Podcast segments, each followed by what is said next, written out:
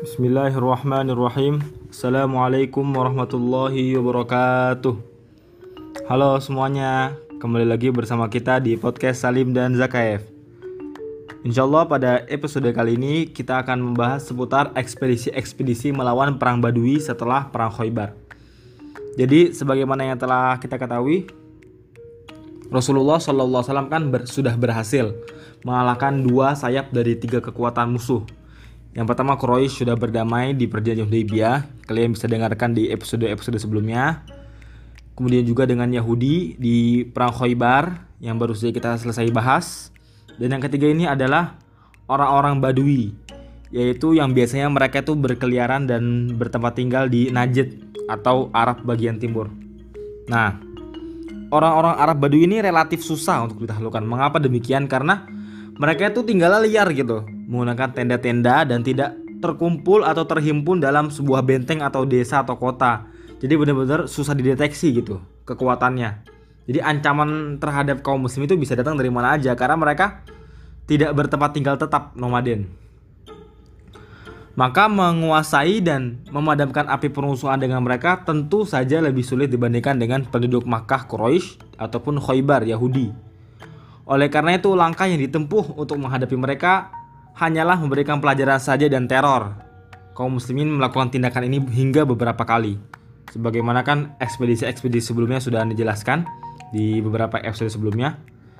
Nah, karena orang-orang Badui yang menghimpun pasukan untuk menyerang pinggiran Madinah, Rasulullah Shallallahu Alaihi Wasallam juga pernah mengirimkan pasukan untuk memberikan pelajaran kepada mereka. Pengiriman pasukan ini dikenal dengan Perang Zatur Riqa. Nah, bagaimana kisahnya? Jadi, para pakar sejarah Islam, para ulama menceritakan bahwasanya Nabi Shallallahu alaihi wasallam mendapatkan informasi tentang berhimpunnya Anmar atau Bani Tha'labah dengan Bani Muharib dari Ghatafan. Maka beliau segera berangkat bersama 400 atau 400 sampai 700 orang sahabat untuk menghadapi mereka. Beliau menyerahkan urusan Madinah kepada Abu Dhar uh, atau Utsman bin Affan. Ini ada berbeda pendapat. Beliau masuki wilayah mereka hingga tiba di suatu tempat bernama Nakhel yang berjarak sekitar dua hari dari Madinah. Beliau bertemu dengan sekelompok orang dari Kotofan. Lalu beliau mengadakan perdamaian dengan mereka dan tidak terjadi pertempuran di antara mereka. Akan tetapi Rasulullah SAW sempat melakukan sholat khauf. Artinya apa? Situasi di sana benar-benar menegangkan gitu, benar-benar apa ya? Waspada siaga satu. Jadi Rasulullah SAW saja sampai sholat khauf untuk ber berwaspada wanti-wanti terhadap serangan dadakan.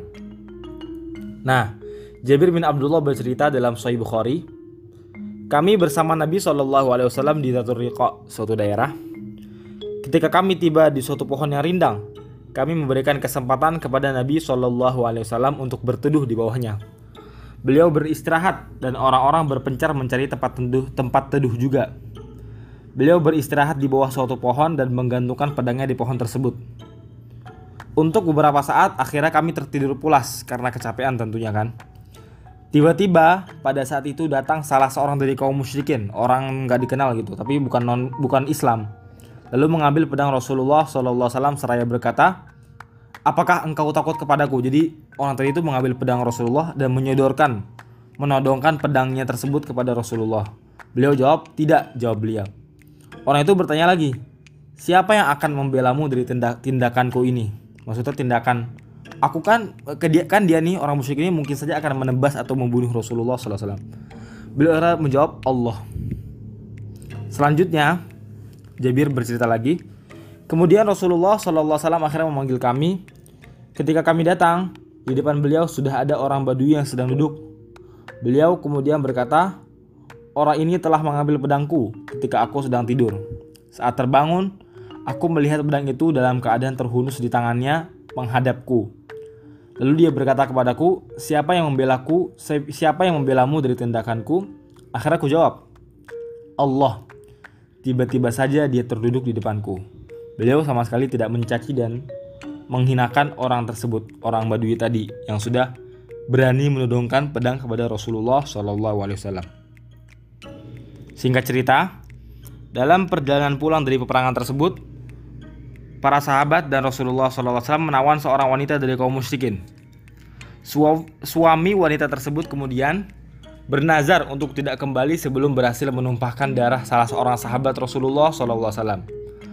Akhirnya dia datang pada malam hari untuk menunaikan nazar yaitu untuk membunuh. Sementara Rasulullah SAW telah menunjuk dua orang untuk bertugas mengawasi kaum muslimin dari serangan musuh kayak semacam patroli malam gitu. Jadi yang lain istirahat, dua orang ini jaga-jaga.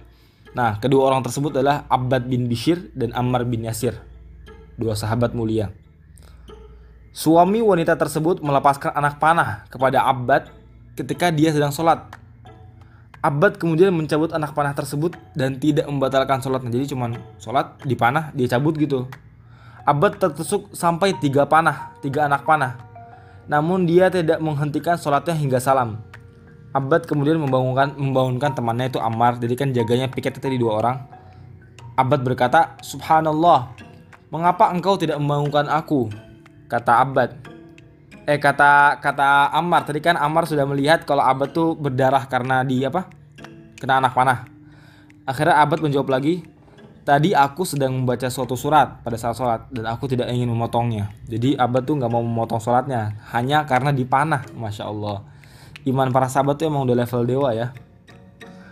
Peperangan ini cukup efektif untuk menanamkan menanamkan rasa takut di dalam hati orang-orang Badui yang dikenal keras tersebut. Apabila kita perhatikan secara cermat, ekspedisi-ekspedisi setelah peperangan ini, kita dapat melihat bahwa kabilah-kabilah yang berasal dari Kotofan tidak berani lagi mengangkat kepala mereka setelah terjadinya peperangan ini. Bahkan sedikit demi sedikit, mereka tunduk dan menyerah bahkan ada juga yang masuk Islam. Sehingga kita dapat melihat beberapa kabilah dari orang-orang Badui itu ikut bergabung dengan kaum muslimin dalam penaklukan Makkah, ikut dalam perang Hunain dan mendapatkan bagian dari ghanimahnya. Setelah penaklukan Makkah, ada petugas yang dikirim kepada mereka untuk mengambil zakat dan mereka pun juga mau mengeluarkan zakat. Dengan berakhirnya peperangan ini, maka ketiga sayap kekuatan musuh sudah dapat dipatahkan secara sempurna dan keamanan serta kerentraman pun tercipta di wilayah tersebut. Setelah itu, kaum muslimin dengan mudah dapat menutup setiap celah yang dikuak oleh sebagian kabilah di wilayah Jazirah Arab. Bahkan setelah berakhirnya peperangan ini, sudah mulai dilakukan persiapan-persiapan untuk menaklukkan berbagai negeri dan kerajaan-kerajaan besar sebab kondisi dalam negeri telah menunjang dan berkembang untuk kepentingan Islam dan kaum muslimin. Untuk selanjutnya akan dilanjutkan oleh Abo. Silakan Bu lanjutkan.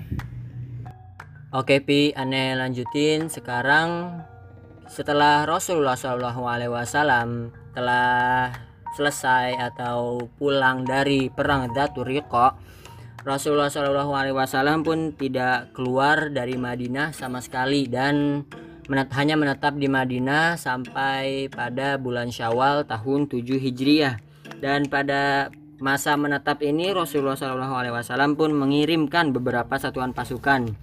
Pertama ada satuan pasukannya Umar bin Khattab pada bulan Syaban 7 Hijriah yang ikut bersamanya ada 30 orang. Dan pada satuan pasukan ini Umar bin Khattab ingin menyerang uh, daerah yang bernama Turbah. Di sana ada orang-orang Hawazin dan Umar bin Khattab berjalan pada malam hari dan bersembunyi pada siang hari. Tetapi bagaimanapun juga perjalanan atau satuan pasukan ini tetap terdengar oleh orang-orang Hawazin dan akhirnya ketika Umar bin Khattab datang ke Turbah di sana udah kosong nggak ada lagi penduduk dan Umar bin Khattab mendapatkan harta rampasan yang banyak. Lalu ada juga satuan pasukan Ghalib bin Abdullah Al-Laitsi ke Bani Al-Mulawah di Al-Qadid pada bulan Safar dan atau Robiul Awal 7 Hijriah dan ada juga satuan pasukan Husami pada bulan Jumada Tsaniyah tahun 7 Hijriah dan ada juga satuan pasukan Bashir bin Sa'ad Al-Ansori ke Bani Murrah di daerah Fadak pada bulan Sya'ban 7 Hijriah yang ikut serta pula di dalamnya ada 30 orang uh, Bashir bin Sa'ad Al Ansori pergi ke sana dan dapat merampas hewan-hewan ternak mereka dengan mudah.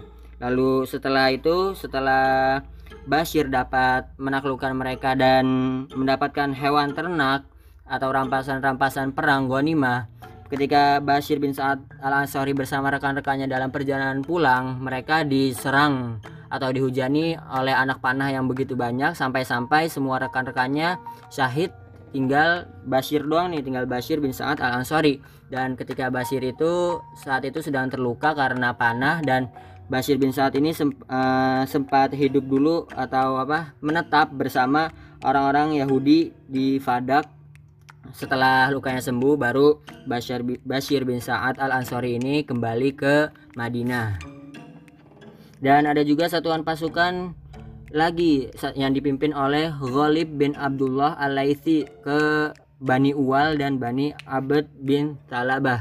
Bersama di satuan pasukannya itu ada 130 orang.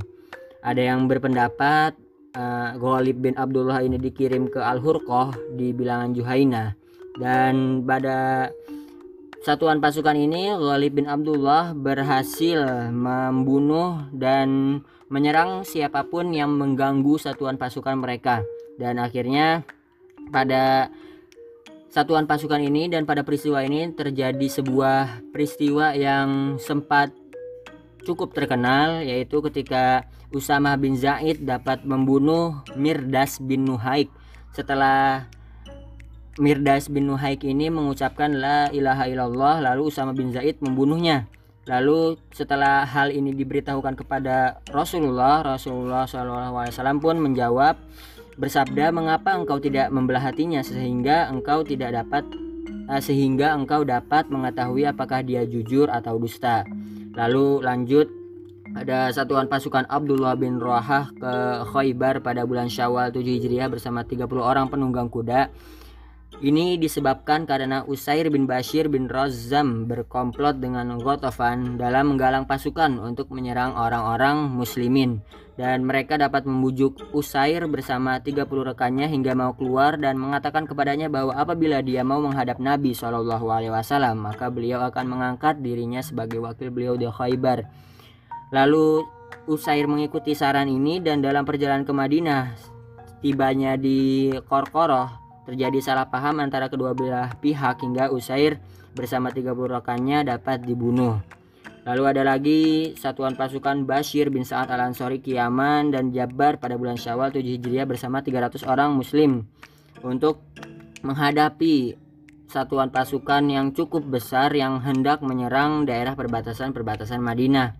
Lalu ada lagi satuan pasukan Hadrat al-Aslami ke Al-Ghabah.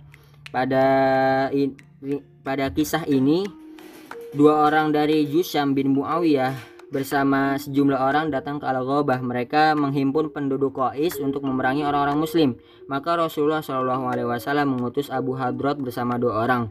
Abu Hadrat dalam peristiwa ini cukup pandai dalam mengambil siasat perang dalam menghadapi orang-orang dari Jusam ini dan mereka uh, Abu Hadrat dapat mengalahkan musuh secara telak dan sekaligus dapat harta rampasan atau wanimah yang begitu banyak berupa onta dan domba orang-orang Jusam ini. Nah, jadi gitu antara pasukan satuan pasukan yang dikirim Rasulullah SAW setelah perang Daturiqo di mana setelah perang Daturiqo itu Rasulullah SAW menetap di Madinah dan tidak keluar-keluar dari Madinah sampai bulan Syawal 7 Hijriah. Nah, jadi untuk episode kali ini segini dulu. Kurang lebihnya mohon maaf. Jangan lupa didengerin episode-episode sebelumnya dan ditunggu episode selanjutnya. Jangan lupa di-share ke teman-teman kalian. Kurang lebihnya mohon maaf. Wassalamualaikum warahmatullahi wabarakatuh. See you goodbye.